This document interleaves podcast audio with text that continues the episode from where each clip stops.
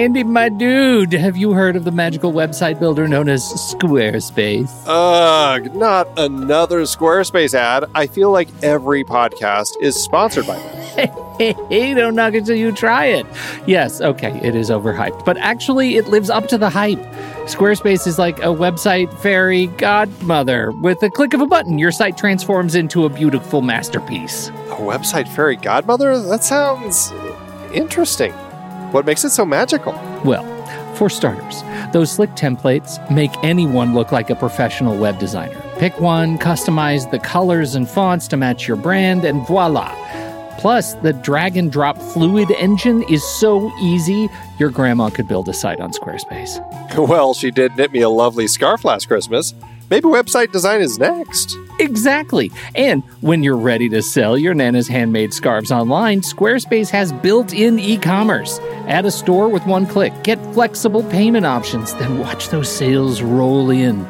And when she wants to teach others her steezy scarf skills, Squarespace's new courses feature is just the ticket. Nana can set up her curriculum and enrollments and payments in a snap and become the next e knitting influencer. Ugh, wow, you really sold me with the grandma angle. Sign me up for that free trial. Just go to thenextreel.com slash squarespace and transform your site into a beautiful Squarespace masterpiece.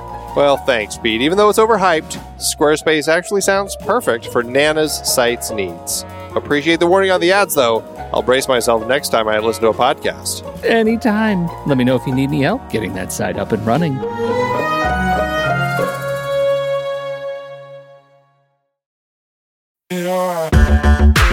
Andy, can you believe we've almost hit 700 episodes of The Next Reel?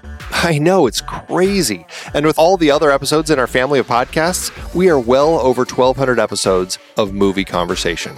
It's really pretty amazing that we've gotten to have these in depth movie chats every week for over a decade now. And we couldn't have done it without our loyal community of film fans. Their support over the years has meant so much. For sure. That reminds me, we should give the merch store a shout out. Buying shirts from thenextreel.com slash merch is a great way listeners can continue to support the show. Plus, they get to sport our great designs.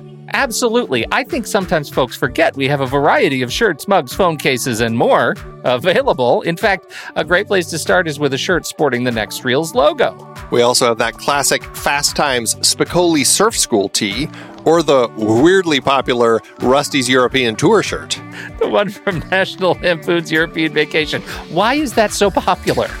Search me, but we have sold a ridiculous number of those. I guess there are a lot of Rusties taking trips to Europe? We're always adding new designs based on movies we've covered, like our brand new design for a streetcar named Desire, featuring a streetcar named Desire. So if you want to rep your love of TNR and films, head to thenextreel.com slash merch. Every purchase helps us continue to have these weekly in-depth conversations. So visit thenextreel.com slash merch today. And as always, thanks for listening and being a part of the Next Reel community. We've got lots more great movie chats coming your way. It's showtime, folks. Enjoy the show. And a fine Saturday morning to you. Good morning. Hi, Andy. This is this is this is an exciting Saturday because Pete's here. Steve's here. I had this dream that there were other people doing the sat mat without us. It was really weird. There were other people doing the sat mat. Yes, Sounds I like know. It was strange. I was like, there's Yes, Were they, they were. rules? It was it was weird. I was wondering, is this a sat mat? I don't know. What's going on? It was very strange. let me tell you, after having listened to to a month and a half of episodes that I was not on, uh, th- this place is now a, a has cultivated a culture of rule breaking, and apparently nobody is listening to the links that are posted before shows go up or watching trailers before they go up Or or it is Rules. Where we're going, we don't need rules. Oh, we're in trouble. Uh, how you guys? How you guys doing? the big question Mhm. is, Pete, how are you? I, I think the audience needs to find out a little bit behind the scenes, a peek behind the curtain Oh, because okay, yes, uh, uh, we've been. You and I have our show's been going on. We're, I think, uh, yesterday, just a couple days ago, our fourth episode after our brief hiatus Right. went live. This is really though the first opportunity you've had to kind of actually have a conversation about. Uh, about your own life. How Well, have you what- been, Pete? Uh, I've been better. Uh, I've also Mm. been worse.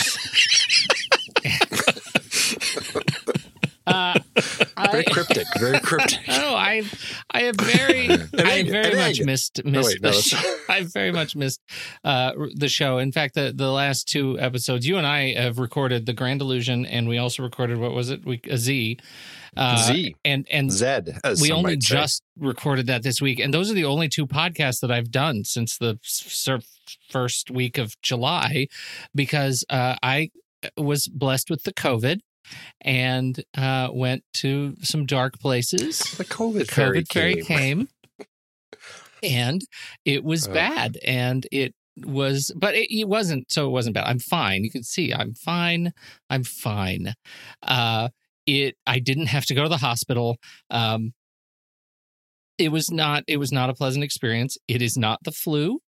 Um, it's different than that, and it hurts a lot more, and it's very strange. Some of the things that happen.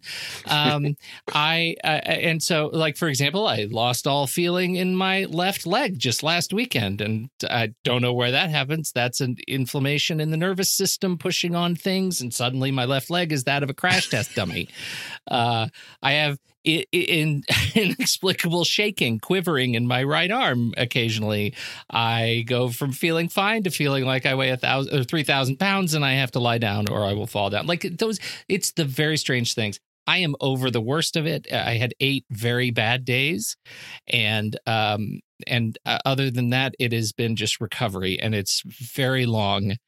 But I have my voice back, and I didn't have my voice for a long time because I was coughing so much and I couldn't breathe. So, um, I am very excited to be back with a microphone, and I am so grateful for everybody who has checked in from the community, for uh, listeners of the show. Thank you so much for your concern, and I am so sorry that I have not been good about just writing words of thanks. Um, it's it's been uh, it's, it's just it's been hard to stay on top of of these things while I'm trying to figure out how to stay upright. So.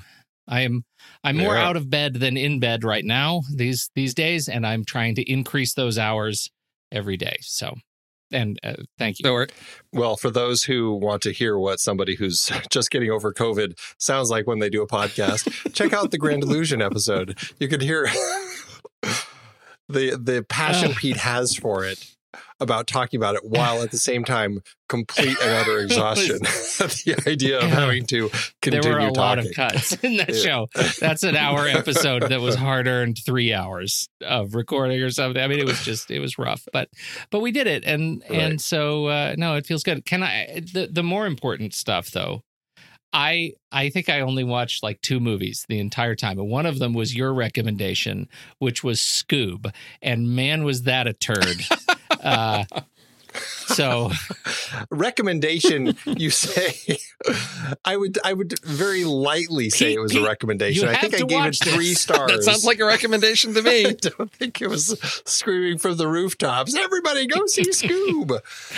I had I fun with it, but I grew up with the characters. I grew up with all the Hanna Barbera, like the the Laff-A-Lympics and all that sort of stuff. So seeing those characters all come together, I enjoyed. It's not a great movie, but I still had fun with it. I should tell you that it was in this. We watched it, and my family was quarantined away from me, so they were all down in the living room, and I was in bed with my iPad, and we were screaming at each other. Okay, you ready to press play? One, two, three, play. Okay, now turn up the volume to make sure it's in the same. It's not at the same place. Okay, you're gonna press pause for. Wait a minute. Three, four, five seconds. Okay, is it the same place? I mean, it was it, that may have That's had something to do with it. We were we were trying to do a family like a movie circus. night and it was just not working. No. too All funny. right. Too funny, too funny. Well, before we before we go uh, any further, I do have something to play for you. So Hey, hold on.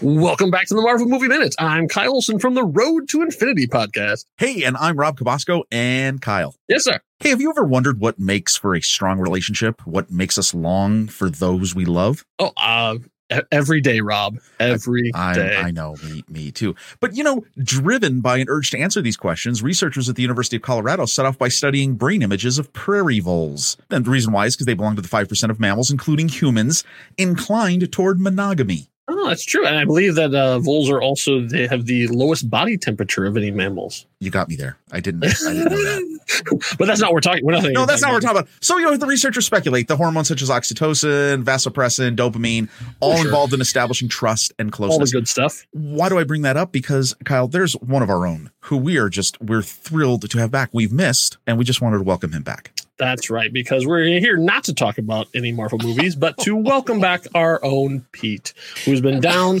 with the COVID, uh, but he has made a miraculous recovery and he is making his triumphant return to the sat mat and to our hearts. And we just wanted to take a minute to say, welcome back, Pete. We missed you, and uh, sorry about the mess. We'll clean it up. I Yeah. promise. And also wash your hands. Yeah, Stay right. safe, damn it. that goes for all of us, by the way. That's right. That, that's a blanket statement for everyone out there. We'll let you get on with the show, but we just wanted to say we love you, Pete. Stay healthy. We'll see you further on up the road. Welcome back.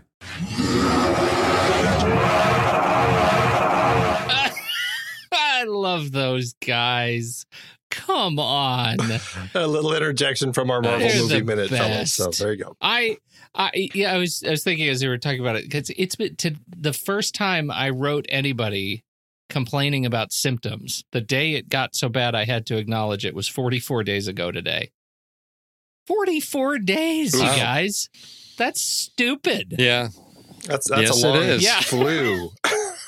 anyway, I uh, Rob and Kyle, they're they're the best, and we could not be luckier than having them do that. They're very kind. Thank you guys so much. They're just that. priming the pump for when your new mutant powers are Absolutely. revealed after getting the COVID. So, I mean, I- e- either that or this is the greatest marketing plan for the new mutants that has ever existed because Let's get a virus in the world. That's brilliant. That's a Pete's one of the new mutants. He's wanted to see that movie so much. in He for- is one of them now. I can I can actually do you want to make smoke start coming out my nose? I can do it. I do this every two hours. I want you to die.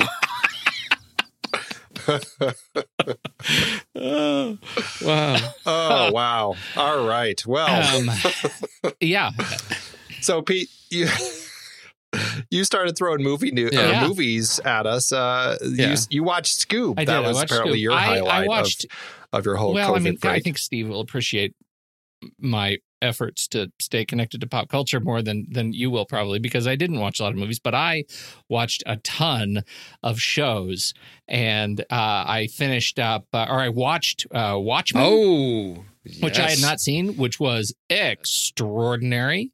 Uh, I did six seasons, all six seasons of The Americans. Oh, wow. Uh, that's a treat. That is, you feel like you have the bends when you come up from there. But I, I loved that so much, and I did it just in time that I was able to watch all of Perry Mason uh, uh, on the new HBO Perry Mason, which was also, I mean, you know, for a period that I loved so much. Like it's it's dark, it's really dark, but I had a great time with that show.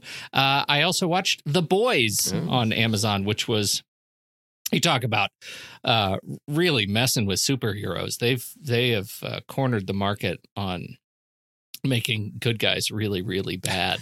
And I thought that was an awesome uh, thing to watch just coming into tonight's list. So, uh, yeah, so I, I watched a lot of TV. Uh, just finished uh, Agents of S.H.I.E.L.D., uh, which which was uh, they've now ended that show, and I'm very disappointed because I think they Right, finally right. they they really figured out how to do it, how to do Marvel on the small screen. So uh, yeah, I got through a lot of episodes of shows, uh, and so I got I finished I, I finished the last season of something. My wife said, "Well, I guess you're not sick anymore." was that was that the cue? no, it's it, it yeah. So yeah, there was a lot of watching. I'll tell you, there's some. Ex- I didn't watch anything that felt just stupid except for one. Truth be I Hmm. watched I finished Truth Be Told on Apple TV Plus. And that is about the uh, uh, podcaster uh, with uh, what's his name Breaking Bad, Aaron Aaron Paul. Paul, Aaron Paul, and Octavia Spencer. And she's a podcaster Right. doing a true crime podcast. And there were, it is a premise that I think is cool. And there were some things in there that were just forehead slappingly dumb. And the final Wow. episodes were uh, just such a convoluted mess of disappointment that um you know i i i don't know if it I, I wouldn't be surprised if it doesn't get picked up again if it hasn't already i'm not up on that news but uh it was not a great experience and after you know, I really enjoyed the morning show and um, uh, For All Mankind, and I mean, this was just a, a real low point, so I was frustrated by that. But that's that's my media report from COVID land. Gotcha. What about you, Steve? You've been a little a little busy Yeah. in uh, in your Yes. real life, but have you had a chance to watch much? Andy, I have issues. Mm, I have concerns. I have questions. do tell. I have I have something to take up with you, sir. You're a big fan Oh, of the you're you're a big fan of the Marvel Cinematic Universe, aren't you? I enjoy. I enjoy that. Right. yes. And you know what? Some of the trademarks of the Marvel Cinematic Universe is this expansive world. But some of the other things that the fans really got into were like the the the post credit, you know, little snippets. You know, people would hang around at the end of a Marvel movie for the little Sure. teaser or whatever you would call it at the end, right? And we had huge cast with these long character story arcs. All of these things. You know where that started, yes. Andy? You know where that started? That started with Pirates of the Caribbean, Andy. that all started with Pirates of the Caribbean, Andy, because Zoe Saldana is actually in the first Pirates of the Caribbean is. movie. We have Yes. huge world building with character arcs that go over multiple movies. And at the end of those movies, there are post credit little teasers. You've got the monkey at the end of the first one, you've got the dog sitting on the throne with the bone at the second one. Disney was priming all of that right there. We would not have the Marvel Cinematic Universe as we know it today if it was not for the Pirates of the Caribbean franchise. People sat down for Pirates of the Caribbean movies that were well over two hours long. Disney saw that and said, We can do this with Marvel. I take issue. I take umbrage with your low ratings of these movies. Very upsetting to this household. Like, what is wrong with Andy? Two and a Apparently. half stars. Two and a half stars. That first movie is a that was classic. the high point. It was The first one is a classic in our household. I shame Wow. on you, Andy Nelson. Shame on you. Uh, okay. All right. Well, I was actually, I was actually, I have to share in some of Steve's surprise, if not his really weird rage about this, uh, because I, uh, I actually was really surprised given the the amount of crap that you actually have no trouble watching, and Pirates of the Caribbean you didn't get more joy out of. Because, you know, Scoob is great. That's three stars. Johnny Depp, See? you know, Steve two and a half. Hit it out of the park. That was a I- great callback. I give you.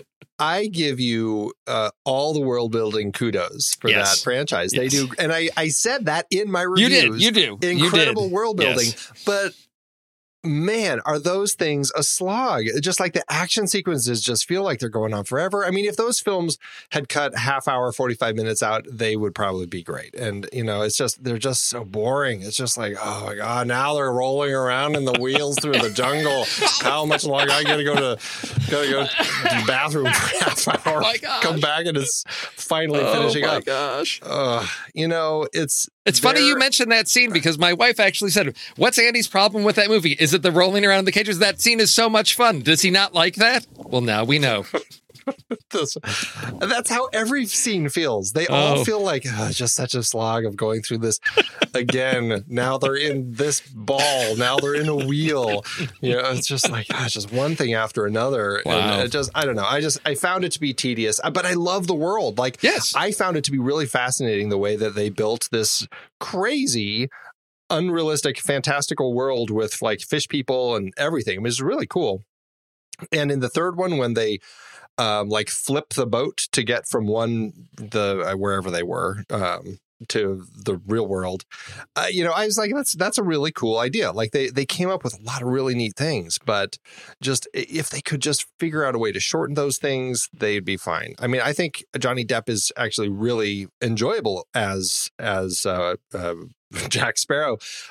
And I think it was Will and Elizabeth that I tired with because by the time I got to the fourth film, and I we still haven't watched the fifth film, but by the time we got to the fourth film, I'm like, okay, this at least I feel like is, is as enjoyable as the first one, i.e., two and a half stars. um, but but you know, I, I know I know a lot of people didn't like. My Yeah. daughter didn't like the fourth one. That's Yeah. her least favorite because she loves Will and Elizabeth. But eh, what are you? What? I you know, thirteen. That's bonkers to me. Well, I think she just really connects with the Elizabeth character. Oh know, yeah. So Yeah, I mean, I guess. I don't I don't see it. I'm in it for the pirates. I'm not in it for her. well, she is a pirate. She by is the a end. pirate. She's the pirate king. Come on, by the She's the third pirate- I one. Pirate did King, she did she of the- really Yes. earn it? the Singapore Yes. tribe, whatever they are. Yes. Yes. All right. But other than that, it was well. The thing it All was right. funny was because I was on my Disney Plus and I saw that they had put the newest Pirates of the Caribbean on there, the Dead Men Tell No Tales, and I thought, oh, I was. We started watching that, and I said, wait, I think we're missing one, the one before that.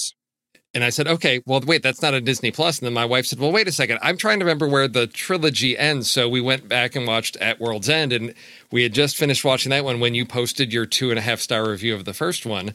And so the next day we said, how can he be so wrong? We need to watch this one again to just confirm, yes, he is completely wrong. This film is as fun as any action adventure movie that that we can think of. So, but it was it was interesting. It was it was one of those like patient zero moments, you know, of just it seemed like it, it launched a whole lot of people watching that franchise. And what I don't understand is why the fourth one isn't on Disney Plus because all the well, I looked into are. that because Yeah. I was frustrated that I actually Yes. had to pay to rent it for Oh. my kids because I'm like, why is this Yes. one the one that's not Right. here? Yeah. And this was when Disney Plus first started. They they had a bunch of stuff on, and then they had to retract a number of films. I can't remember how many. uh, It was in the articles that I was looking at, but there were still deals in place with other Oh, places that had um, the the rights to play it for X amount of time, and so they so they put it on there initially, and then they had to yank a bunch of stuff because of that. So now they're waiting for what wherever it is Oh, to finish that contract, and then once that happens, then they'll be able to put it back on. because I know that was the issue with some of the Marvel stuff that was still on Netflix for a while before it finally all came over. Okay. right, right, right, right. It's just a hotbed of turmoil around Pirates of the Caribbean. I did not see that happening tonight. right. I know. Well, I was gonna, I was about to go off on Discord, and I thought, no, I'm saving this for the show. I will save this for the show because I need to look him in the eye, have this conversation with him. or him, the ear, or the ear, ear, to ear, ear to ear. yes, Well, thank you for that. I uh, we will forever differ on that point. we I appreciate we, you we making it all always we always will, and yes, and I will never watch Scoob because I just have no desire to watch more It's got Blue Falcon and Dynomutt. What, what more do you need? Captain Caveman. I know. No, I, that's that. No, I I agree, but that's one of those things where I think I love having that in my childhood because if I revisit it, I I fear that it will it will not live up to the nostalgia, and it will be something where I will say, eh, okay, why? yeah. Oh, I did watch another movie, and it was my uh, host pick of the week over on Instagram that I have to give a shout out to Oh, Palm Beach yes. or Palm Springs. Yes. If you haven't watched it yet, go watch that movie. It's fantastic. I absolutely adored that film. And while you're at it, go follow us on Instagram. yes. Oh, do that too. Yes. There we go. We're, we're getting in the swing Okay. of things. We got to plug those promo things, right? Instagram. That's right. right. That's right. Yeah, we're going crazy over on Instagram. There's There's lots of a- good One stuff. of us is. Yes. Yeah, it's been a little busy. Three posts a day up on Instagram trying to get uh, more action over there. It's fun though. It a lot is of, fun. lot It of is fun. movie posts. Yes. So, so check it out. Follow us there. Well, I feel like we need to uh, jump into news, and I feel like the first thing, since you have been talking about TV, Pete, uh, and everything, um, I, I jumping back to our joy of '80s cartoons. Did you guys watch the the the fun intro made Jason and Friends? Little the lead-in uh, imaginary uh, opening of the Saturday morning '80s cartoon with that was a Friday the Thirteenth spinoff. Yes. Was Wow. that? It was I Wow. mean I love that because it was I had forgotten that like there were so many things in the 80s and 90s that were given their own animated series, like that there was. a- RoboCop for Pete's sake. Yeah. Like that Yes. should not have been an What? animated series Right? for Yes, kids. exactly. I mean, I remember Beetlejuice. I think wasn't there like a Mike Tyson cartoon The- or yep. something? Yes, Yep. all these things Yeah. that Yep. just back in the day when. uh, MC Hammer had his oh my gosh! Yes, Dumb and Dumber, Police Academy, Police Academy, No. an R-rated. Police Great movie, Academy? Yeah. yes. Well, The I never saw that. Further This- Adventures of the Police. Yes. this this one this one was perfect the friday the 13th cartoon uh intro when he goes after the two guys with their heads But over and over and over and over again it's it's the perfect homage to to to scooby-doo to all of the cartoons that we used to watch and it it's uh, kind of how i felt watching scoob well, he, well, he even has the dog sidekick with Yeah, his own with his own, with his own hockey mask. yep.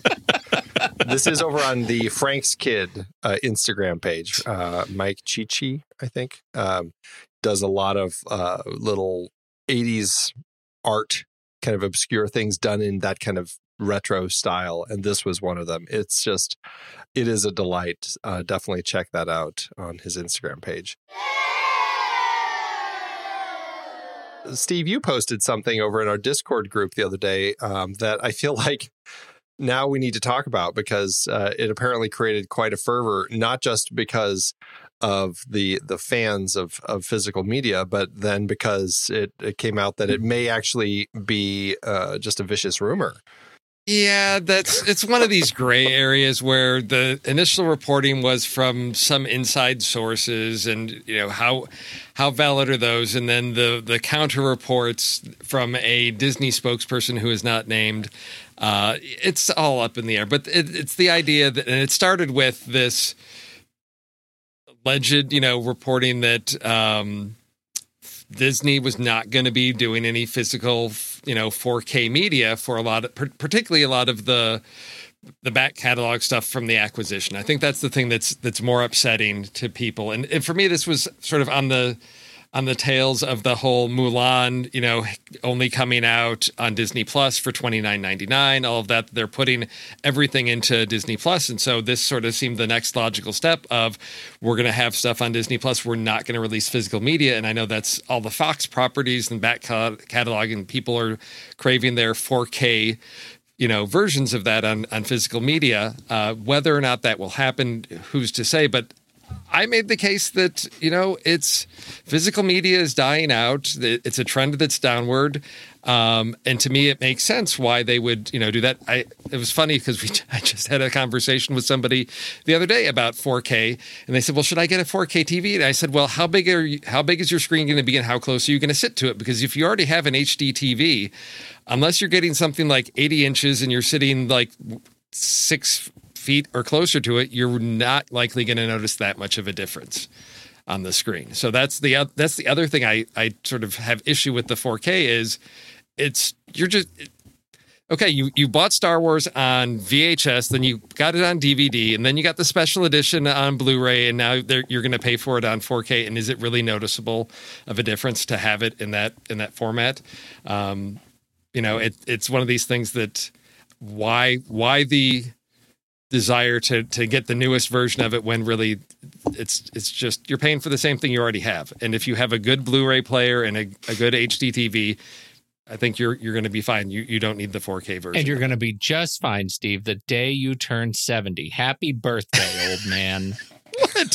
what are you talking i'm not the one holding on to the old old ways of media i'm like give me my digital versions give me my digital I know, versions but you want to watch it on a tiny HD TV. no Oh my gosh, I just that 1920 No, no, no. by 1080 is just too small, Steve. what are you talking about my screen's I not that small 4K. No, Yeah. I, I'll tell you, I I did uh, end up in all seriousness. My my HD TV finally popped, and I had to upgrade my TV. And you know, TVs are crazy. They're they're, they're Yeah. just the whole economics of a television set is beyond me. I don't Right. understand why I can get the size of equipment that I can, but I can. And so, you know, I ended up with this with a um with a 4K and it's really lovely. Oh, I sure, was yeah. like, it's lovely. I like to stand actually about 10 inches away from it and turn on some of the Apple screensavers and feel like I'm scuba diving or playing with the whales Yes. because it's magical. Um, eh, but but I am with you. I think the challenge with this uh, this whole you know just it, the the headline is totally believable. Like it is Yes. going to happen, and I'm Yes. sorry for you Blu-ray people. I'm sorry, but it's gonna happen, and and it was too soon. It's definitely too soon. That's all. It's not a question of if. It's not It too is a soon. question of when. Well, it's not too Yeah. soon. I mean, it's- DVDs have. I remember getting my first one of my first DVDs. I got The Matrix on DVD, and so that was probably twenty years ago. And so then Blu-ray came along. How long after that? I mean, it's a format that's been around for yeah. over a decade, right? Yep. So Yep. yeah, we're going to switch from Blu-ray. We're going to go to 4K, and then another seven years, you're going to have to go to something else. I mean, the the one the I find it surprising the the one you know CDs have been around since the 80s, and we we don't have we don't have format shifts in music really. You've gone to streaming, but that's it. It- we had cassette, we had you had vinyl, you had eight track, you had cassette, CD, and then there's nothing more. But for video format, we keep always having to make minor minor improvements that cause an entire shift in in product and and devices for it. Well, what do you think though about the argument that what CDs moving to streaming didn't have is a a great an outsized impact on disenfranchisement in in in media access and entertainment access. There are still way too many people who don't have access to the kind of technology that they need to turn on streaming in their homes. And the the uh, again you know i can go to spotify or apple and get 98% of what i listen to and stream it right now with with one of those services. Uh, but i can't do that in in streaming media right now. It's mayhem. It's it's crazy right? There's and, and so like, I, I just think there are still so many unsolved challenges that just sticking with your you know with your physical media solves. And and i'm a i'm a cheerleader for streaming media. I prefer it it's it really boils down to like picture quality because I mean because music I mean it's it's so much easier to stream music even like really high quality music than it is to stream a picture. And that's really what it boils down to because I mean once your internet is having issues all of a sudden you've got really bad picture like the you know the satellite back in the satellite days the satellite would be behind you know clouds there's a thunderstorm and now you're just getting like a bunch of pixels moving around on your oh, screen. oh and let me tell you what looks great is 4k striping in your blacks right that's exactly amazing exactly. So I think that's what it boils down to. And some people really like having that great picture quality. Now I'm I am I I am I'm kind of uh the omnivore of the group here. I Right. definitely uh have plenty of physical media but i'm i've made a, mostly a switch to streaming and digital media the only time i'm really enjoying my physical media is for limited releases and that's my fear is i mean there, there's such a huge quantity of entertainment that is just not getting released. And if it weren't for these these uh, specialty houses like twilight time like kino lorber places like that you're not going to be getting some of those more limited releases. And those are what i really still enjoy getting on physical media. And same thing with cd i still am you know there's a few cd places that i still follow just to get specific uh, releases because they're not getting released in any other way. And uh, and so that's that's my dilemma but I, you know i'm not as concerned if i have just the blu-ray versus the 4k i know that's a big issue for some people and i, I certainly have friends on both sides of the argument but um I, I guess yeah I, I see it eh, like you guys do the inevitable point Yeah. when this will be something where all that eventually will stop. But i do think that there's an awful lot of people out there still who just don't have the internet at a place where they can really do all of that. And it's so much easier for a lot of people to just go over to goodwill and pick up a, a dvd for two bucks and just you know have it there or go to the red box or whatever it is I, I think we will post in the show notes. We'll post the original link. We'll post the follow up link that says the original link was bogus. Uh, you can read them and see what all the insiders are or not saying. Uh, but also, you should uh, back up all your stuff. I can tell. Yes, I can tell you that because uh, Father's Day, I tried to watch my Interstellar on my Blu-ray, and there's some flaw or scratch in my disc, and so I get to one point, and nope, no good. Let me switch over to streaming. Not gonna work. yeah, Yeah. and that's definitely one that's easy to find Yes. streaming. So you Oh, don't have yes. to worry about that. And I'm glad you've come around on that one, Andrew. I'm glad you've I- come I mean, around. I've come around a, a while ago. It's Oh, I just know. you know, I, you, you're always complaining about it, and I just want to stick up for the physical media guys always because there's complaining about it. there's I think there's a, a huge reason why physical media should continue existing because we're just not getting those specialty releases. no, that is uh, very much streaming, true. and No, that's that, incredibly frustrating. no, that was. This is so meta because I think Steve was actually referring to your opinion on Interstellar. but it's true. But Yes. it totally Oh, applies yes. to your opinion on physical media too. That's where I was. But and I will. amazing. I will concede That's that point, Andy, because that was, you know, it, for a long time, it was very hard to track down a DVD copy of Drop Dead Gorgeous, which is an amazing film. And then it showed up on Hulu briefly for, for a couple of months, but it is again gone. And unless you happen to have the DVD of that, you're going to find yourself, you, you're not going to be able to find it streaming anywhere. And that's, that is the challenge. I agree for some of the smaller films until you know there's more streaming options or consolidation or something that happens uh, to make some of those smaller titles more more available to, to the general audiences. well, and to and to to resolve confusion, I think this is a a real challenge when it comes to director's cuts, alternative cuts. Uh, uh, y- you know, just try to figure out which you know which is the canonical version of of um, you know, name it. Blade Runner? Uh, Blade Runner. uh, yeah, if I, man, if I could just find that sweet, sweet Blade Runner, the lost cut in uh, I, Apple uh, iTunes, Yeah. that would be really swell. But you can't, and it's not in their best interest to give you a variety of choices because it's a customer service nightmare for people who don't know. Well, that's the problem with these movie houses, and I think you know to the same extent the the problem with with you know Spotify and Apple uh, Apple Music having the corner, the massive corner of the streaming market is for people who really do care about versions. They suck Oh, in these yes. services. Oh yeah, that was uh that was one of the things with uh I mean you look at the Beatles because you have the the American Yeah. versions of the albums and then the original British versions and that's usually what you find and there there's many times where I go to look for an album that's and I'm like this isn't the right version of it. It's Yeah. it's a it's a re-release and there's tracks that have changed. I'm like no, I want the version that I bought back then. So yes, that that is one of the issues of multiple versions particularly, you know, with with what is what is the one that is the for lack of a better term approved or, or official version of something Right. And, and Well- giving us choices. and and it also i mean we're speaking specifically in uh, kind of problems that we're dealing with in the world of cinema in the united Right. states yes i mean we're not even touching on how complex it is once you start dealing with film rights across borders because i mean we we have plenty of people who tune into the show and are in our discord groups who are in other countries who don't have access to these things that we're talking about that are streaming because of the fact that it costs i mean like criterion channel is a Yes. perfect example. It costs a lot of extra money to license those films in other countries.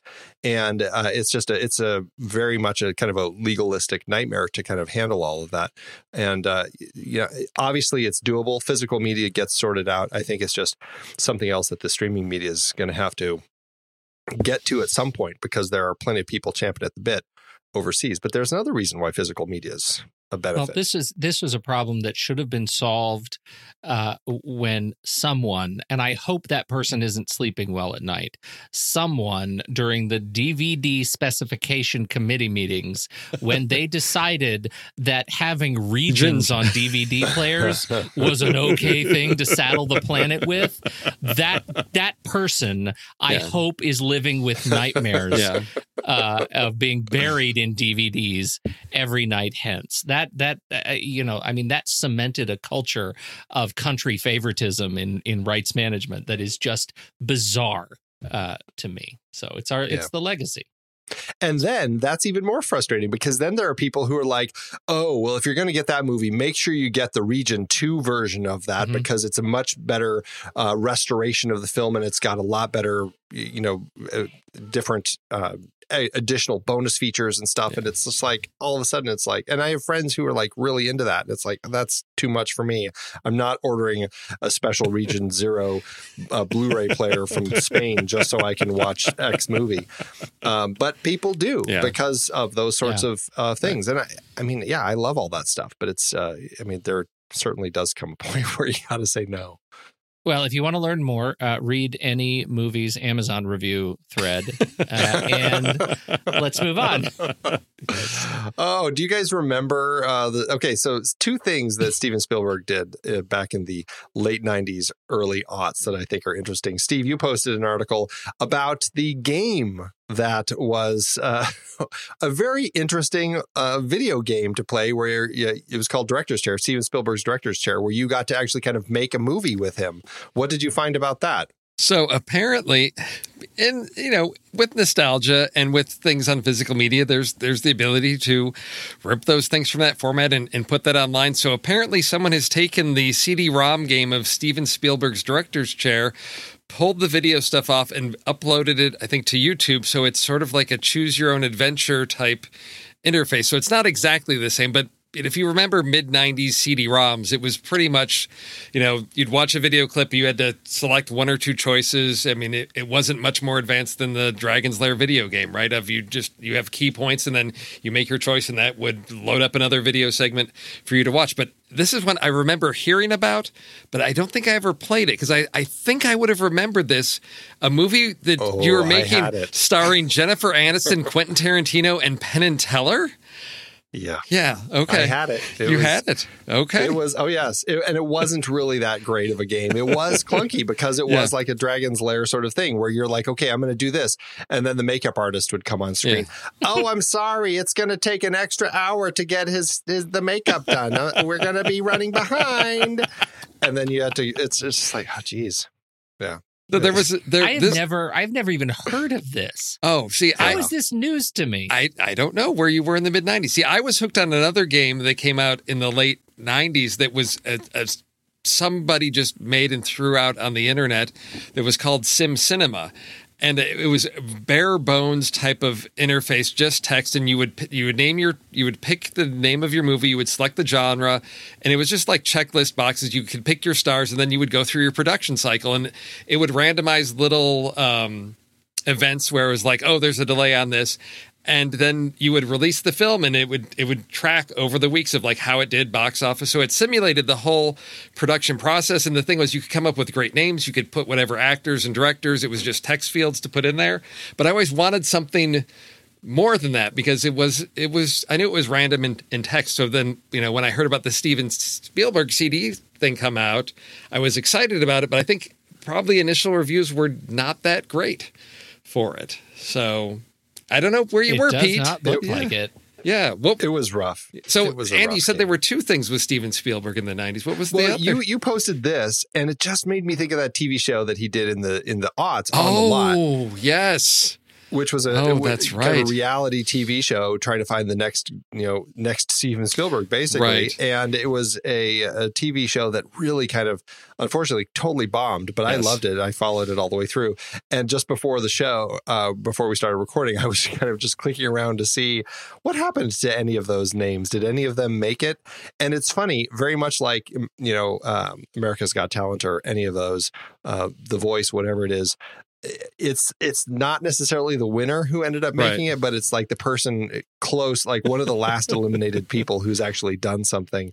Um, Will Bigham won; he didn't really get anywhere with his career, but Adam Stein came in third, and he's gone on to uh, to do some writing and directing. He's uh, recent and, editing and stuff. I think he's recently done a uh, a feature just la- a couple years ago called Freaks, which I didn't hear about, Oh. but he did that. He's directed some stuff for Kim uh, Kim Possible, did some Jimmy Kimmel live stuff. So it's like, oh, there you go. It, some people did come out of this, even though the show is another a total flop. So Yeah, there you go. Two odd media things for Steven Spielberg to be involved in. I remember that show, and I remember thinking, "Oh, this will be exciting!" Like a, um, yeah, any of these singing competition shows where you think, oh, okay, they'll they'll put their movie up, the audience will vote. But the the difference between learning to, to sing a song and, and and sing it is is very simple. The whole project of compiling a movie and putting it together, as we learned from like Project Greenlight, is it's it's not simple. It's not that entertaining uh, to to watch people struggle. and Right. That's that's the real trick. Yes. It's boring as hell. Yes, it is. so that's I do remember that. I had completely forgotten about on the lot. Yes. Yeah, he didn't learn from the Project Greenlight people that Yeah. audiences just really struggle caring about people by, in the behind the scenes of making Yes. movies. Yes. Right, right. That's why the behind the scenes are always like 20 minutes after the movie's Yes. made. right. Right. Most people skip it. Yeah. Exactly. Can we just talk briefly about this AMC thing? we should, uh, because I know Pete. Next week, uh, as soon as AMC opens their doors, you're going. Fifteen cents for movie tickets to see Empire Strikes Back. I know you are going to be there. Screw the mask. You've already had it. You don't need that. You know, I'll tell you, not worth it. Fifteen cents, not worth it. Uh, and and it just makes. I was wondering what you guys think because I, I'll tell you, I have some, and, and I know I'm of the three of us, I might be sitting in a place of unique anxiety around, um, you know, backsliding is what my doctors are very afraid of right now, and they just viral load is a thing that we're talking about. I it's going to take. Um, a significant amount of time to get me go, to go back to a theater. I'm going to miss a lot of first run movies over the next you know number of years. I'm just not going to a theater. I don't know what it's going to take, but I'm not ready. And I know that's my anxiety talking, but I'm curious where you guys stand. I don't know. Like I keep saying, Tenet, IMAX, September. Yeah.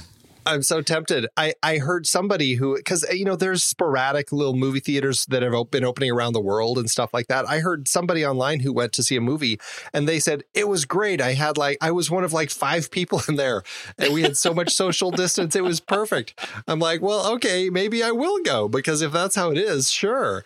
But if it's like a packed house, it's just like, gosh, I just, I don't know if I'm that interested in, in going anytime soon, which is really frustrating. Yeah. The last really time I was in the theater, I was sitting one seat away from that gentleman and we were watching The Hunt. Mm. Oh That's- yeah, That was the last time I was in a movie theater. I snuck in the day after that to see uh, Invisible Man, so I did get one more, One more after in, you. but But, yeah. that was like the late late show, and it was a pretty empty Yeah, theater. I'm not. Uh, no, I'm I'm bummed because I got my birthday coming up in November, and based on the way things are going here in Arizona, I don't anticipate we're going to be in a position where I'm going to want to be in a confined space with people for several hours because it's not just one. Usually, you know, Pete, you you do the birthday binge. I'm going to go try Yeah. and cram two, right? No, yeah. heck no. yeah, right. And and Trust I me, feel I, I know. I just did that. I feel for theater owners. Yeah. I feel for, uh, but but you know, I think there's a there, there's there's a cost, there's a price, and fifteen cents ain't it. Like I, I I don't know if it's worth it to see Black Panther or The Empire Strikes Back. Um, Being out for a month and a half, no, not not Yeah. worth fifteen Yeah. cents. not not not worth it. Um, and so I and it's so it's frustrating, but uh, you know, I- AMC, I appreciate where they are. They're going to be opening Oh, uh, sure, yeah. two thirds of their uh, locations across the uh, United States. I guess is what we're talking about. Um, to get I mean, ready obviously, for they have a Tenet. lot of new regulations in place. Yes. They're Oh yeah. limiting how many people, like the a number of space between seats and all that. Mm-hmm. So, I mean, they are working on all of that, but it's still, even with all of that, I just Unless they have special seating for Bubble Boy Zone, where I could just go in, and, you know, roll myself, roll in. myself in in the back corner and watch. Maybe. That's right. That's right. You know, it's just they're just going to drop oxygen bubbles Yeah. like right down in front of everybody. It's going to be great. It's going to be we're fine. We're the U.S. is doing great. We're all fine here. How are you? Let's do trailers. All right, Steve, you you got yours in first in our notes, so uh, take it away. We, yeah, but we don't have any A24 and we don't have any red Nope. band. So I was, Nope, I was, no because there's, there's not a lot to choose from. And yeah, it's, it's still, I mean, it's getting better out there. But again, I think what I'm seeing is there's this shift to a lot of original content showing up on streaming services. So my first pick is one that's coming to Netflix on September 4th, 2020. And this is um, just, it's one of these things where I watched it and said, I don't know what this is, but look at this cast. I want to see this. Jesse Plemons, Toni Collette, David Thewlis. Directed by Charlie Kaufman, screenplay by Charlie Kaufman. This is going to mess with your mind. It is called I'm Thinking of Ending Things, based on the novel by uh, Iain Reid, which I have not read, but it is a bizarre movie about a young woman going on a road trip with her new boyfriend to visit his family and then just the strangest things happen as you would expect from Charlie Kaufman. I have no idea what's happening in this trailer. I don't know what's real, what's imagined, any of that. I love this type of movie. I'm all set for September 4th of sitting down with a big bowl of popcorn and letting Charlie Kaufman mess, mess with my head. Jake, my boyfriend. It's snowing. Winter is coming in. We have a real connection, a rare and intense attachment. I've never experienced anything like it. I'm thinking of ending things. Huh? What? Did you say something? I don't think so. Weird. Well, certainly the dog shaking for as long as it does. That's all real. That's all real. You know, I will say, uh, Charlie Kaufman. I uh, we did a series of his films early on in our show, and I really enjoy him. And then I watched Synecdoche, New York, and I just like, I just don't. That one hurt my head. I can't no, do no, it too much. that wasn't too the one to watch, Andy. I, I struggled with that one so much. I, didn't like it at all. And so I skipped Anomalisa. And I'm so glad that you guys covered it on Trailer Rewind because you finally got me to watch it. And I'm like, oh, this was great. I love this. This is, that's what I love out of Charlie Kaufman. And so I don't know, this looks bonkers. And it just, it's, it's that Charlie Kaufman world that I, uh, am very excited about. So I'm totally on, on the board for this one. Yeah, uh, I, I say the trailer I think dropped last week, and I listened to the show, and I was stunned that nobody picked this trailer because it, absolutely would have been would have been my pick too. I just feel like it is the Charlie Kaufman that I really loved out of our series. Uh, it is the Charlie Kaufman that I think gives me nightmares, and I love it. Uh, the, the dog was right. The Yes. dog is is uh, it, it's all the things right now. up with that dog? Uh, yeah, it was fantastic. It was just the right kind of. It's just the right kind of weird, and I, I, so I'm very excited to sit down with a big bowl of popcorn, um, and and hope that it doesn't conflict with my trailer. Oh, uh oh. Why? When, when does this one open, uh, Steve? This is September 4th. Oh, September good. So you can you can Yeah. actually see mine first. Okay. I Oh. would have picked picked that one this week, and then I saw you know hardest working man in Hollywood, Ethan Yes. Hawke, has a new movie coming out, and I thought weird. It's called Tesla. Now. Has Tesla, Nikola Tesla, gotten more play in the last five years than any other like historical figure? What is going on with the fa- fascination of the battle between Edison and Nikola Tesla? It is fascinating to me. But here we go. Another one. We have uh, Nikola Tesla is being played by Ethan Hawke. We have uh, Thomas Edison being played by Kyle MacLachlan. And it is a period piece that also has Google in it. It's crazy. Now, I. I was so I was really moved by this trailer because of what feels like uh great cast in an incredibly like intentionally low rent production of something that uh it feels like that stylistic choice could work really well for my specific sensibilities. It does not work for everybody. The thing is already trucking at below six stars on the imdb six star scale. Uh and so i don't know i don't know how it's going to play broadly. It feels very much like this is a joke that not a lot of people are going to get. Is nature a gigantic cat? And if so, who strokes its back? May I introduce the brilliant Nikola Tesla, the greatest inventor of the age. If you Google Nikola Tesla, you get 34 million results. It's basically just four pictures. Beyond that, things get murky and more imaginative. Thomas Alva Edison. You got a light? Oh, Tesla. Didn't see you there before. I now have the pleasure of introducing you to a novel system of energy, alternate currents. This will transform the way the world works. No, sparks. It's perfect. Where have you been hiding? Alternating current is a waste of time. Impractical and deadly. I, I love trailer films like this that that are biopics that that mess around with that because it reminded me of I Tonya. It reminded Yes. me of 24 Hour Party People because I don't know if you've seen seen that one because there's a scene where there's a, there's an event going on and the actual person that was involved in the event is there as the camera pans past and it stops him and he says I don't remember this happening at all and then mo- moves on. Yeah. Um, so it's it's it's playing with that. The fact of like Google, all that of looking at it from this perspective, going back and and through through a lens of what we know in the 21st century now. Uh, yeah, looks like you've got to do something different because I think audiences want more than just I'm gonna. eh, Tell the story because again, which version of the story are you going to tell? And since we're going to get into questions of of that, whose whose version of is actually right, let's just play around with it. Let's let's have fun. Let's cast Jim Gaffigan in this in this thing. Everybody needs to put so Jim Gaffigan Yes. in their movies. good. Oh, Yes. Jim Gaffigan, and man, he's having trouble. COVID coping trouble. Yeah. Uh, Really? He does a CBS Sunday morning bit every morning, and we just love it because it's like, how far down the insane train is Jim Gaffigan gone today? Oh, he's gardening today. Yes. Excellent. Yeah, it's great. What'd you think of the trailer, though? I I agree. I mean, I you know the IMDb uh, six star rule makes me a little nervous, but the fact that they're doing something really creative with this story and the way that it's being told, I'm like, okay, like because at first it started, I'm like, okay, we just saw the current war. Eventually, it came out, and I was like, okay, that one told this story.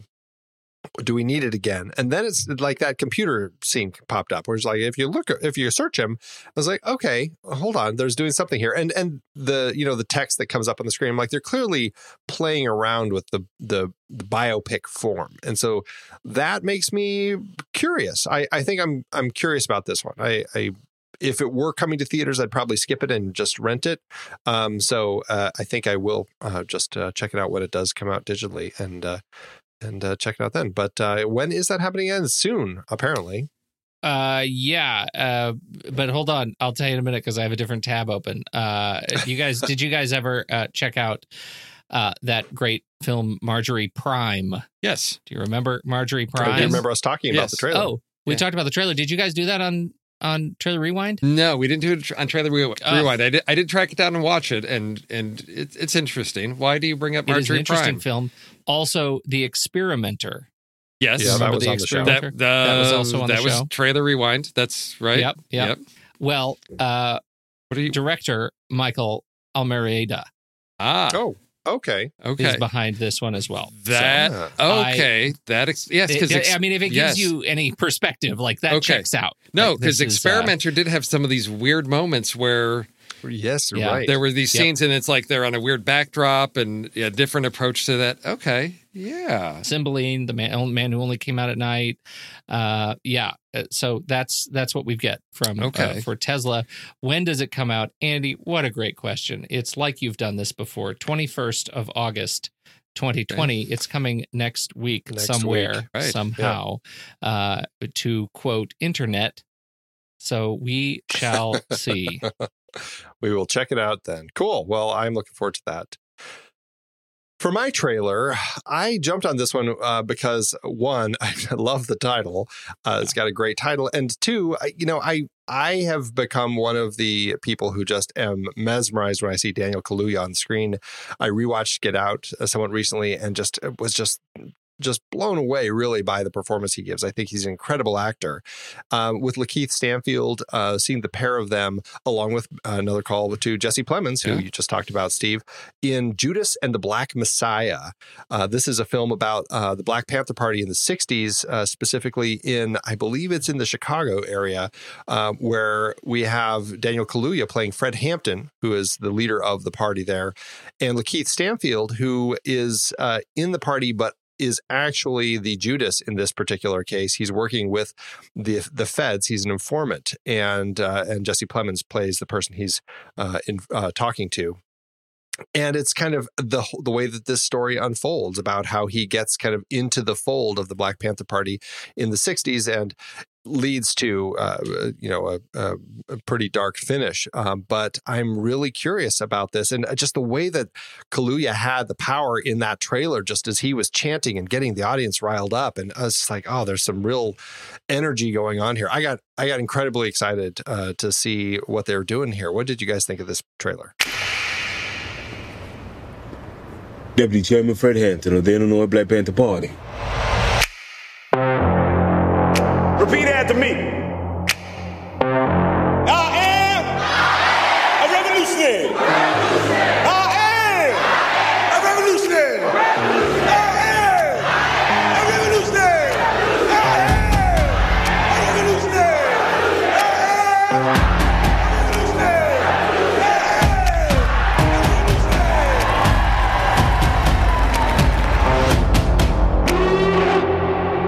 Looking at 18 months for the stolen car, five years for impersonating a federal officer, or you can go home. The Black Panthers are forming a rainbow coalition of oppressed brothers and sisters of every color. Their aim is to sow hatred and inspire terror. I will learn all that I can. These ain't no terrorists. Well, anytime I see Lakeith Stanfield, I go a little bit bonkers because of, of the that that uh, sorry to bother you, which Sorry I to thought was you. so much fun. Um, eh, so I I really like Lakeith Lakeith Stanfield, but I'm 100 percent with you on Daniel Kaluuya. I find that guy just magnetic on screen. To see them together in this movie, to see how Kaluuya has affected his voice to become this leader at rallies and the way he inspires people, I I found it incredibly moving. Um, it, I think of all of the trailers, this is the one I'm probably now most excited about. Um, and uh, I I just looked, it just looked great, Uh, strength. No, It's it's the perfect movie at the perfect time. I mean, it's it's again, it's an important Yeah. story to be telling at this point in um, you know in in America because I, I don't know this story at all. You know, the, uh, he was uh, so this is the story of Fred Hampton, who, according to Wikipedia, he died December fourth, nineteen sixty nine. So before I was born. Uh, and again, this is that part of history that yeah, it wasn't touched on in elementary school. Uh, you know, it's one of these Or things that high school. or, or high school just was not. And so I, I love going back and visiting these stories and learning about what was going on. What, you know, this was something my, you know, was in my neighborhood. I wasn't in downtown Chicago, but my dad went to art school uh, downtown. And so this is something that never got talked about.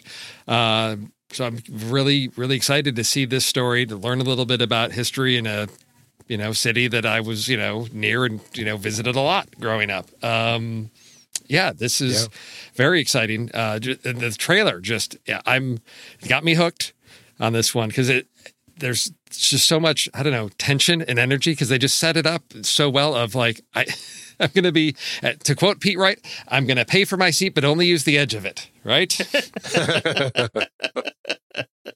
Uh, yeah, Fred Hampton also uh, he founded the Rainbow Coalition, which I thought was Oh, pretty yeah. interesting, bringing people together. And we didn't mention, of course, but LaKeith Stanfield uh, was also in Get Out. That's right. That's right. So, yeah, but Judas and the Black Messiah. Right now, it has a release date of 2021, and that's uh, that's pretty much all they've given at this point. It's still in post production, so we'll keep our eyes out. All right. Have you seen anything? Did you guys see the Newlyweeds? I think that was the only other feature that Shaka King has has directed. I didn't see it, but um, uh, no, but and that was a few years ago that, Yeah. that he did that one. But I heard it was really funny. I, I heard it was a funny one. So Yeah. um, right. I, I'm I'm definitely curious about it. But yeah, Shaka King uh, behind this one as well. Now, what what possible game could we play tonight, the three of us? I mean, we could fix the movie or we could recast something. Oh, I know what we're What is playing. Oh, it it's, it's Andy's show. It's Andy's show. He's, he, okay. What has he got? Yeah. Tonight's the night. Oh. We're gonna re-rank 2001. All right. Not- it's not even gonna come yeah, close. it is. Not Re-ranking. No. Oh, no. All right. No, but we are. We're going to jump back into Flickchart. We have not done No. any re-ranking in forever because uh, the three of us have not been. Yeah. Even just even two of us really haven't been on the show uh, in a capacity where we could actually do any ranking. So we're going to jump in and do some re-ranking. Uh, just a small, uh, a quick round of it. Uh, Do you want to do ten or should we do five? I know we're running long.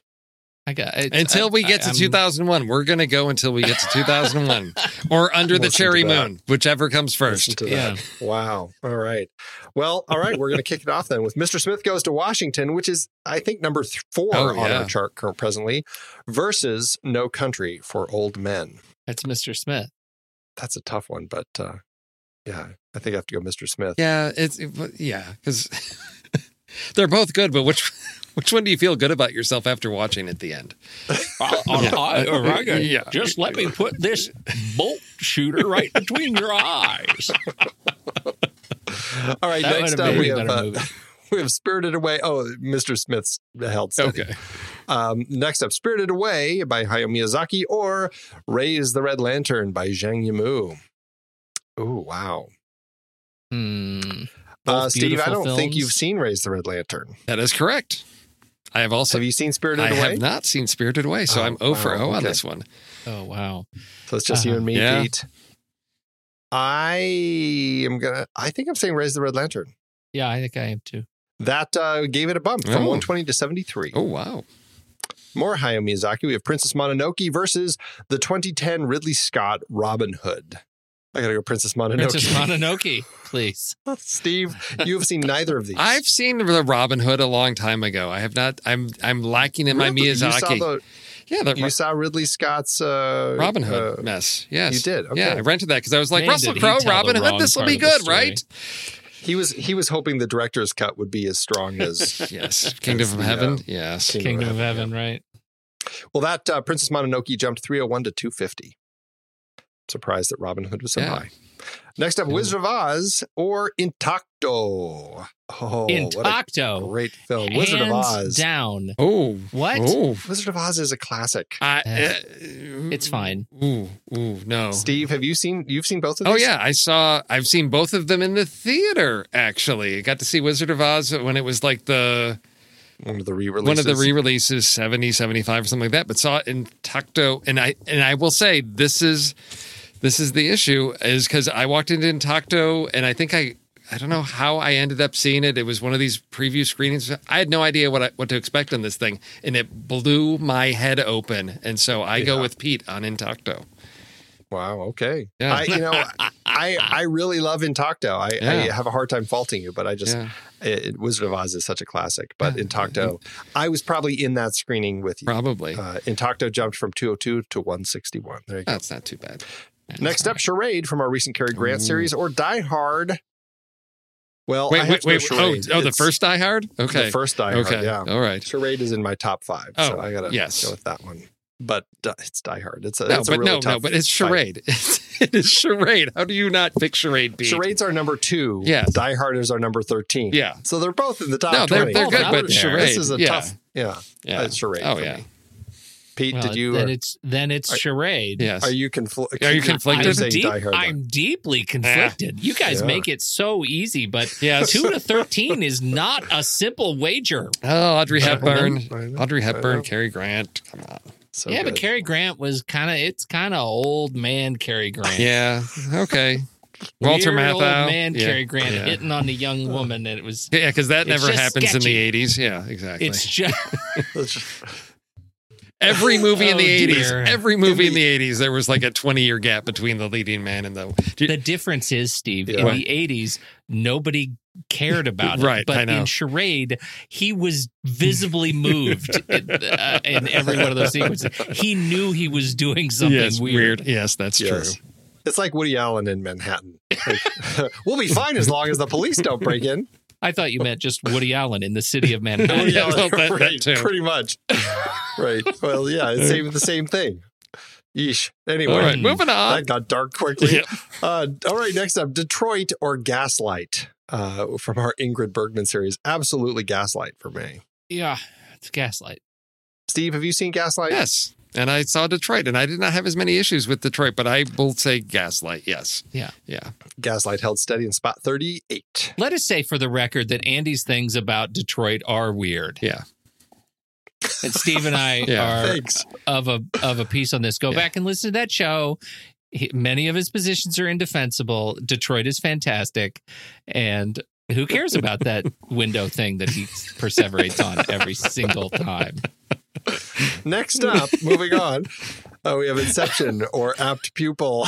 Inception. Yeah. 100% Inception. Man, remember Apt Pupil? What a movie! Yeah. Was that? Did you do that in the Stephen King series or something? Is that where that popped up? believe It so. was. Okay. Yeah. In our Stephen King series, yeah. Next up, Rocky 4 or Gallipoli. Oh, Hmm, so many montages. Which, Wow. which montage will I compare against I'm going to go with uh, Gallipoli. I am too. Uh, Steve, have you seen Gallipoli? oh yeah. I I saw that on cable TV when I don't know.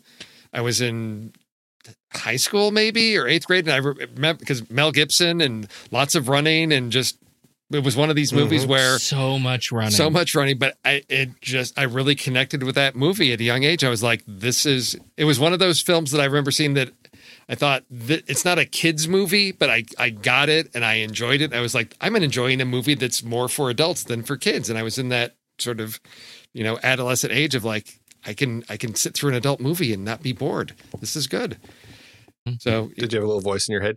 Yay, I'm a grown up now. exactly. Yes yes All oh yeah gallipoli Is that what your grown up voice sounds like still? it is It still does, yes. Yay, I paid my taxes. It's much better if you if you continue having that voice It throughout does. your It does help. Really, really Yes. is. All right, Gallipoli held steady in spot 131. Next up, the birdcage or the good, the bad, and the ugly. Good, the bad, and the ugly. Absolutely. Yes. It's been a long time since I've seen the birdcage, but I don't. Yeah. It's no Right, yeah, good, bad, and the exactly. Okay. Uh, that held sp- steady in spot 91. The Bourne Supremacy or King's Row. I'm going to say Bourne Supremacy. Okay. I haven't seen Why? King's Row. King's so- Row. What did we? Yeah, I- Where's the rest of me? Oh, Ronald God, Reagan. Yes, Ronald Reagan in bed. Yeah, Mhm. please give me the other one. It's not that bad. Ronald Reagan in bed. It's like a gosh. disease. It's just. that's right. I've got Ronald Uh, Born- Reagan in bed. Uh, Bourne Supremacy held steady in spot 265. I, I think we liked that movie. I think that's my memory of it is we liked it, but so easy when you say Ronald Reagan in bed. I mean, come on. It- that's the iconic moment. Okay. You know, he went the accident from the train yards. Next up, this is incredibly recent Grand Illusion or Snowpiercer. We should get the people from last week to do this one. I haven't seen Grand Illusion. It's on my list. So Oh, I know. Uh, Snowpiercer. I will say Snowpiercer. Oh, okay. Grand Illusion's awfully high, though. Snowpiercer held steady in spot 47. All right. And where are we at? Are we? Yeah, we're right around 10. So we, okay, so this one will be can our last one one. We have yeah. Rabid, R- Rabid or Alien. Oh. Alien. Alien. Absolutely I was this was gonna be one of those the other one kind of picks. I haven't seen Rabid, and you and you know why, but I will always pick Yes. Alien because that's one of my top top movies. That's right. Yeah, yeah, and it's uh, in our top. Uh, well, it's not in our top twenty, but I know it's. I know it's up there for us. So, uh, well, there you go. Held steady in spot twenty-two. All right. Well, that is. Uh, well, that was a an nice easy little- we had- set we of a- picks. Yeah, we, we had a few jumps. Yeah, there were we a few did. jumps in there. but we didn't come to anything controversial, Cherry Moon. No. 2001. I can't no, wait. didn't. No, we didn't. That's Uh, coming. one, one of these days. Rumble in the One jungle. Indeed, indeed. Okay, gents. Well, I guess that's it for that uh, part. So, gosh, should we do our lists? our what? Okay. Okay. How would you? How do you set up a list Okay, that is based okay. on a movie that clearly no one's ever seen? Yeah, right. So this is the That was We we that was respect the the best. vote. Listening to them talk about this movie in preparing for the poll was a massive high point in last week's show for me. you know. I know when you're it talking made your uh, head lit your hair on fire. I know it did. When you're talking about a movie and you're picking list topics, even though we've provided options for people who may not have seen the movie and they choose, no, no, no, let's come up with our own options anyway. And we can say this because they're not going to even listen to this episode. we, they they pick things. It's like protagonist turncoats. Sure, it sounds Grand Illusion sounds like there's probably somebody in there who turn who's uh, turncoat. Yeah, It, it it's like classic cinematic card tricks. That w- would have been more likely. Oh, so here we Ah. are, protagonist turncoats. inspired. Amazing. We'll say inspired loosely by. I think Hollywood likes to use Yeah. that as Yes, a descriptor. Inspired loosely by the film, uh, The Grand Illusion. Well, and so directed by I have to Jean ask you guys before we start: Did you, uh, how did you define turn protagonist turncoat for yourself? Because it has this sort of Revolutionary War era sort of uh, uh, Benedict Arnold kind of traitorism sound to it. I didn't do that at all. Oh, okay. Uh, but I'm curious how you approached it. Well, I approached it as if I were to give somebody instructions and guidance on how to do something, and then they don't And do that at do all. That's a, you know, somebody in charge of something. so the main person, a protagonist, that then just completely undermines the authority you've given them as a turncoat. I, I went yeah, more yeah, of want you to do this thing. Yes. And then they don't don't do do, that thing. No. Totally. No, I see what that. I see where you're No, going. I- Andy, do you have any rules? I'm going to save my rules for when I uh, when I do my turn. wait- okay. waiting for All right. Scoob It'll to show. better- it'll be a better lead. I'm waiting for Scoob to show up on his list. nice. All right, Steve, you uh, you got onto the list first, Yeah. so you get to go first. What is Okay. your first? Okay, so I so I I did look at I did take the the protagonist part of like who is the main character or, or one of our main characters that we're following that has that has some type of shift or turn on them that that's crucial to the story. And I my my first pick is um, a film that I just saw this year for the first time, despite being one of these celebrated classics that everybody should have seen. And this this betrayal, I guess, comes you know late in the film in. Um, Jean Luc Godard's 1960 film Breathless, where the um, Jean Seberg's character uh, basically turns her her boyfriend over to the cops. So they he's she's been going along with him and has this point, and she basically betrays him, which leads to that great final final scene. And that is my first protagonist turncoat. That's a great pick. It's so much better than my first pick. But I'm Such a gonna it serious anyway. pick for this list. Great. Yeah, truly, truly. Uh, I have a number of picks. Uh, there's there is one that I would like to get on the board because I'm reasonably sure that Andy is going to put this on here somewhere, and I'd like to. I'd like to go ahead and own it, but it's not a protagonist. It's what we like to call a duotagonist.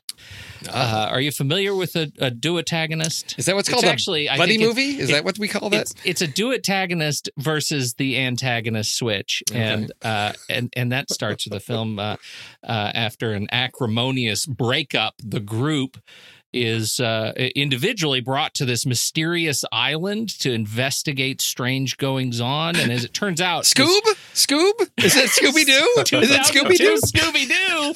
It's the ultimate cousin Oliver, Steve. It's Scrappy Doo. So funny. So Oh, funny. Pete Wright, How I love you you so much. There? I didn't say Mystery Inc. at all. I didn't. How did you do that? I just know. Oh, thank you so much. That's awesome. Because that was what So good. When I saw that, I was like, "What are they doing? What is going on in that movie?" Oh my gosh! Uh, they're th- those were honestly better movies than I ever would have expected them to be, and I only watched them because I had kids who wanted to watch them, and I was like, oh, okay, it wasn't Yeah. horrible. I'm just saying. You put. I just really watched it to see Linda Cardellini. You- that's right. You put Linda Cardellini and Matthew Lillard and Sarah Michelle Gellar Yes. and Freddie Prinze Jr. They are a new Rat Pack, and we Honestly, didn't.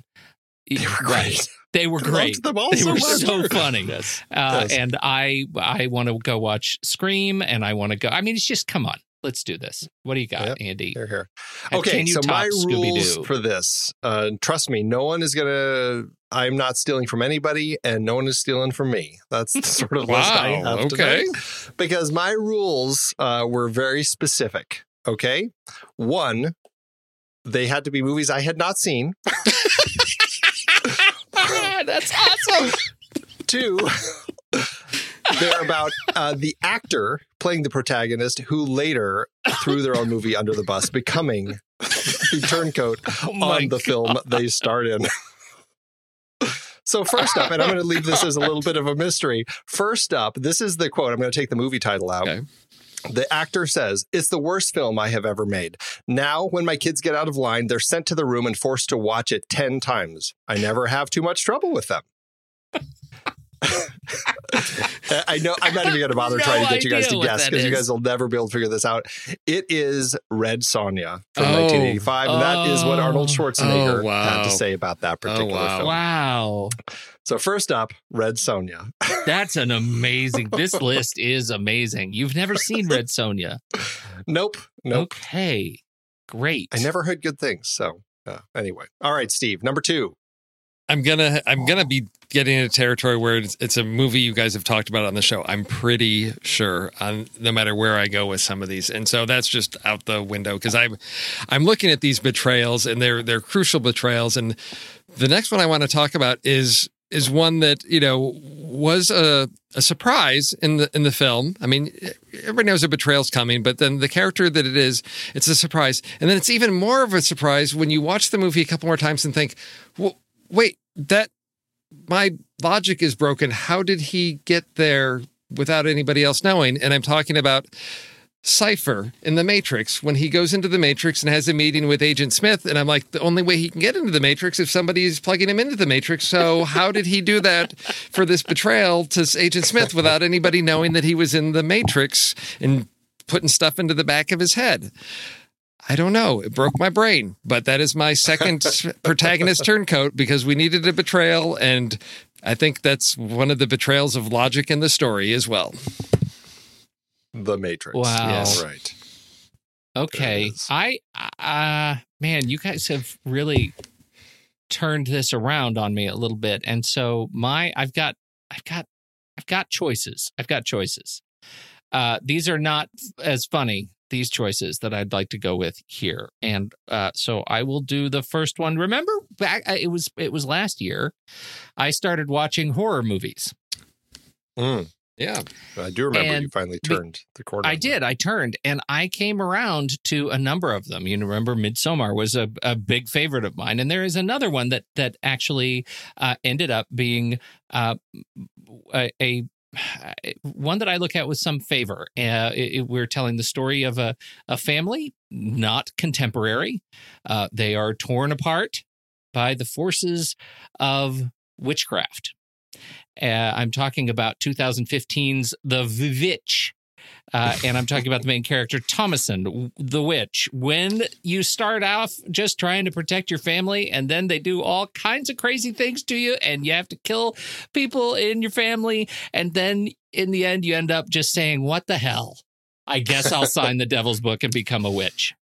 That that was that was an ending that I uh that I feel like um it was just it was right it was right as frustrated as i've been with some of the other horror movies that i watched that one uh, i felt like they uh, th- that was a that was okay that was They an done good. eggers eggers ending that i enjoyed so the witch Excellent. Okay. All right. Yes.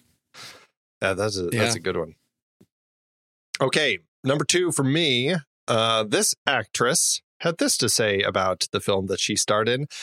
I want to thank Warner Brothers for casting me in this piece of ass god awful movie. it was just what my career needed. I was at the top. Now I'm at the bottom. She also had this to to continue. It was what it it was what it was. But I know if we had a chance to do it again, I know we'd make it better. We'll make a better story and have a better villain. I always thought we should have had a better villain than a woman whose face cracked off, but that's the past. I'm over it. But I would do it again.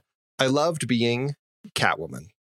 That's right. Halle Berry, Oh, 2004's Halle Berry. Catwoman. Well, it's, it may be a little bit disingenuous to say I was at the top and now I'm at the bottom. This was Halle well, Berry. it was right after her Oscar Yes. win. then she goes on current Rotten Tomatoes rating of nine percent. That's fair. There you go. That's fair. wow. Okay, Steve, last pick. What could it be? I've got one that's a classic, but then there's one that's my favorite, or a, a Hmm. more of a favorite. So I'm I'm torn, but I, I guess I would go. This was the first one that came to mind, and again, it, it goes to um, you know when you're a idealistic teenager and you're you're watching an action movie and you've got a character that just you know reveals this dark side and it's you realize that it's yeah there's this whole message about evil corporations and you know it's about greed and people are dying and that's okay because the cor- corporation's going to profit off of that. When uh, paul reiser's character burke in aliens basically betrays ripley and everybody the colonists and everything and you, i'm just like paul reiser's the funny guy but i hate him so much in that movie. Every time now, every time I hear the "Mad About You" theme, I want to punch Paul Reiser in the neck. Where's the face hugger when you need that's right. Nice. All right, so All that right. takes me to my third pick, and I'm going to stay dark on this one. Um, it, it is from what I think is, I don't know. I feel like this term uh, didn't really come about until uh, Get Out, right? The idea of a social thriller. Um, Jordan Peele. Um, I, I don't know. I, I guess it was there a social horror. I don't know. What do you? What was he calling it, or what were others calling Get Out? Anyway, um, then he did another one and that other one is called Us. And that movie was not as good, in my opinion, as Get Out. It was not a strong movie, but it still had some incredible imagery.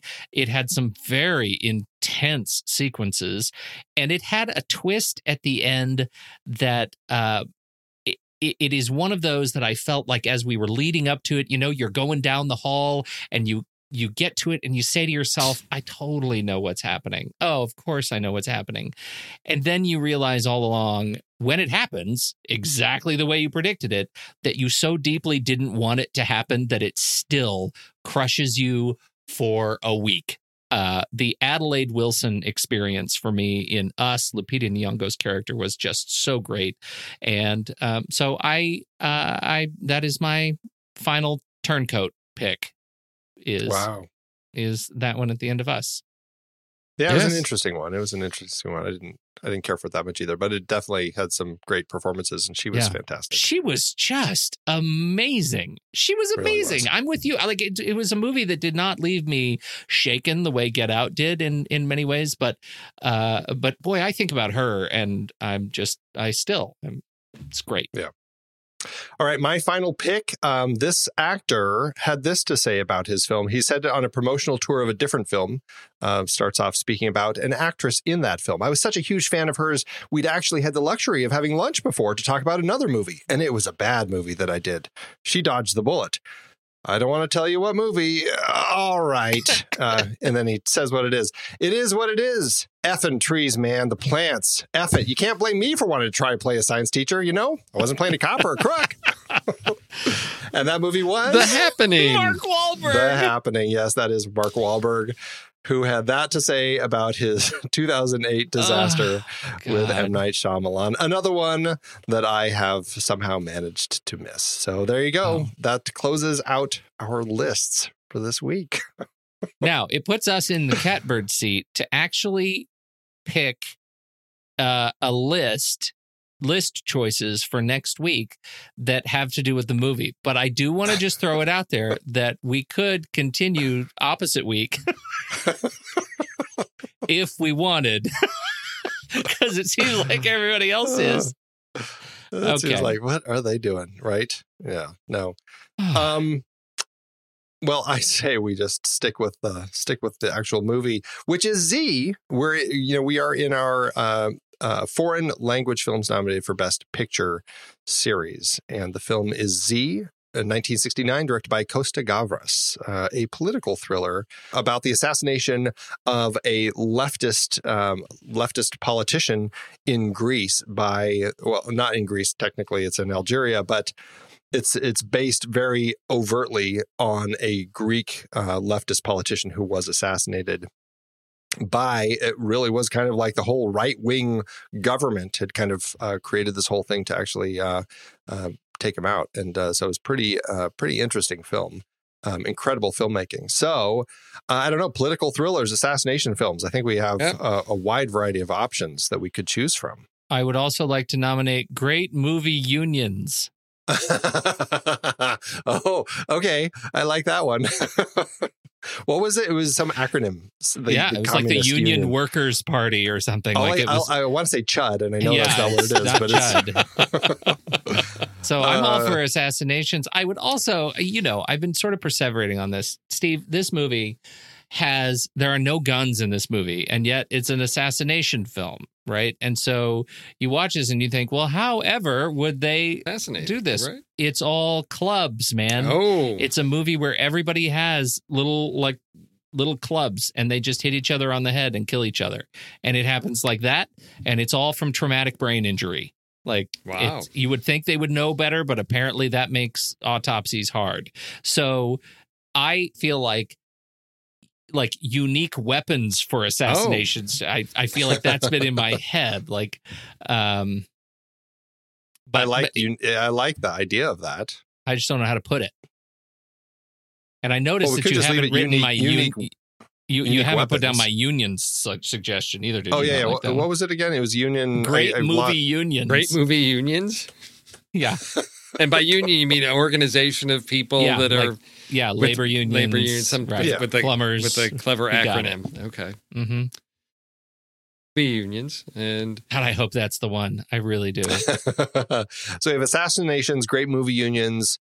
Um, Uncon- do you want to do something with kind of um, you, you know unconventional odd weapons? of Yeah. choice? I I'm I'm okay with that. Yeah. Do you like odd or unconventional? I, I kind of like. unconventional. Yeah. I think I like unconventional. What do you think, Steve? Yes. Uh, unconventional really weapons this- of mayhem. Or, Ooh. Oh wow. Okay. Yes, because Well, it's I mean, not. they're, yes, they're swinging them everywhere. They're swinging them everywhere. Okay. It like is the guy walking down the street. Uh, you know, they hit him over the head and Yeah. drive off. And then I saw him. He got he was drunk. He fell down and hit his head on the curb. He was clearly he was hitting the head with a club. no, he was Yeah. hit in the head by the ground. Crazy people. Yeah. telling you. All right. Yeah. So I think that's it. Okay. Assassinations, great movie unions, and unconventional, weapons, of weapons mayhem. of mayhem. I know that's going to be what people pick. So good luck, Guys. everybody. Have fun All with right. that on the show next week. Who is who has been blessed that's with it. that next week? That is a great question. Who's on the list? So next week I we've think got, it's you, uh, Steve. It is you, Steve. It's you, Rob, and Kyle. I know Rob and Kyle will bring a game on that Oh. if that Oh, they wins. will. So I'm They not will. worried about they that. absolutely Yep. will. Yes, I, I love having those guys on the show because we we have fun. Outstanding. Yes, Yeah, that's going to be a good one.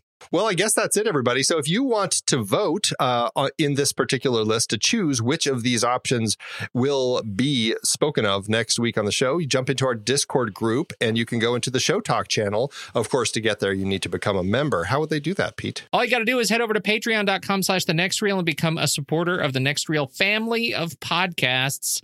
For just five bucks a month, you become a concessionaire supporter. And that's what it takes to get access to the show live streams as we record, early access to shows, and uh, of course, uh, get access to the super secret member channels in the next reel's Discord server where you can vote on lists for next week. That's really where the magic happens. Pete, would you say that by becoming a member of Patreon and getting into Discord, that they would be part of a great movie union?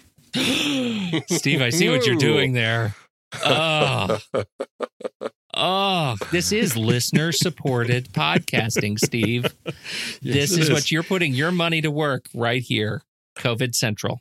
Right, listeners like you. hmm We really appreciate it. We should add uh, that uh, we have some merch the, at uh, the nextreel.com slash merch. And yes. you should check it out. And if you have been thinking, you know, that Marvel movie minute, that custom artwork from the great Joel Micah Harris uh, for season two, the Ultimate Fear logo uh, is great. I want it on my pillow. I would like to put my face on Kyle and Rob's faces, uh, or if you want to get a mask, you should do now. You should do it because we're ending that season. They're wrapping up their show, and it's amazing. And we're going to pull that that logo stuff down and replace it with new stuff. So if you've been thinking about it, you need to act on it now. Also, I should say, as a by way of a plug, I have been listening to the upcoming episodes uh, as they wrap up their season, and they have a multi-part. I can't- Should I even say this? Well, it's out there on the Patreon I guess feeds for it's out those who there are on the Patreon members. If you're supporting, You guys, they talked to Terry Notary, and we have a multi-part episode. This is what they're doing with their credits, the closing credits of Incredible Hulk. They are talking to the incredible uh, physical performer behind the Hulk. Terry Notary. He has an unreal background and he dishes a lot with these guys. So, um, subscribe, get your merch, support the show. We really appreciate it. It's it's what keeps things running when certain members of the team just disappear for a month and a half. All right, everybody. Well, thanks so much for tuning in. We appreciate it. Have a great rest of your day and a great rest of your weekend. And then I guess that's it. So, Pete, welcome back. Thanks. Great to be back, everybody. Steve, always a pleasure chatting with you. Hondo. Bye, everybody. I love the conversations that so many of our hosts have had on their shows. Steve and JJ on Trailer Rewind, Ray and Ocean on Silver Linings, even Tommy's short lived No No Wait, Hear Me Out. And so many films they've discussed started out as a book, a play, or even a TV series. Well, now you can support our whole family of podcasts by using our new Originals page to buy the original source material used to inspire films covered on our shows. Just visit thenextreel.com slash originals. Your purchases made through our links give us a small commission at no extra cost to you and allow us to keep having these fantastic conversations. It's a wonderful way to support the show.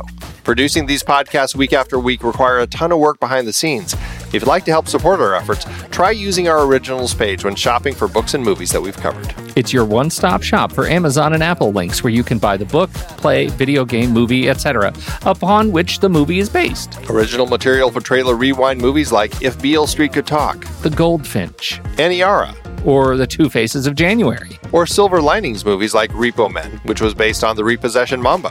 Plus, by using those links to buy books, Amazon and Apple show us a little bit of love, which allows you to support our family of shows with minimal effort. Visit thenextreel.com slash originals. It's a fantastic way to support the show and find a great book to read. That's right. Head over to thenextreel.com slash originals to find your next read and get started today.